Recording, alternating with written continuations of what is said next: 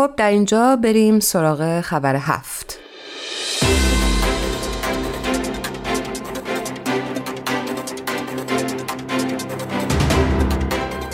تیتر خبر هفته این هفته هست جامعه جهانی بهایی نیویورک قطنامه سازمان ملل مجددا خواستار پایان آزار اذیت بهایان توسط ایران شد. آخرین و سی و ششمین قطنامه مجمع عمومی سازمان ملل متحد چندی پیش در نشست عمومی این مجمع تصویب شد. این قطنامه نگرانی جدی را نسبت به طیف گسترده ای از نقض حقوق بشر در ایران از جمله وضعیت بهاییان و سایر های مذهبی ابراز کرده و از دولت ایران می‌خواهد تا همه اشکال تبعیض و سرکوب مذهبی را حذف کند.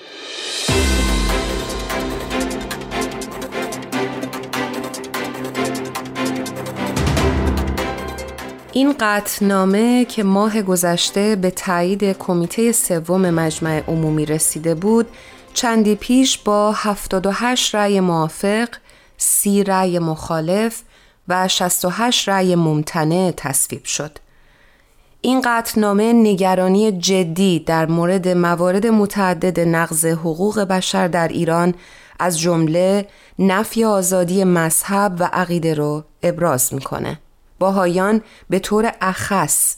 در معرض محدودیت های بیمورد برای تدفین طبق اصول مذهبی حمله به اماکن، خاکسپاری و سایر موارد نقض حقوق بشر هستند. این محدودیت ها شامل افزایش آزار و اذیت، ارعاب، سرکوب، دستگیری و بازداشت خودسرانه و تحریک به نفرت علیه آنها از طریق رسانه های رسمی و غیر رسمی که می توانند به خشونت منجر شوند می باشد.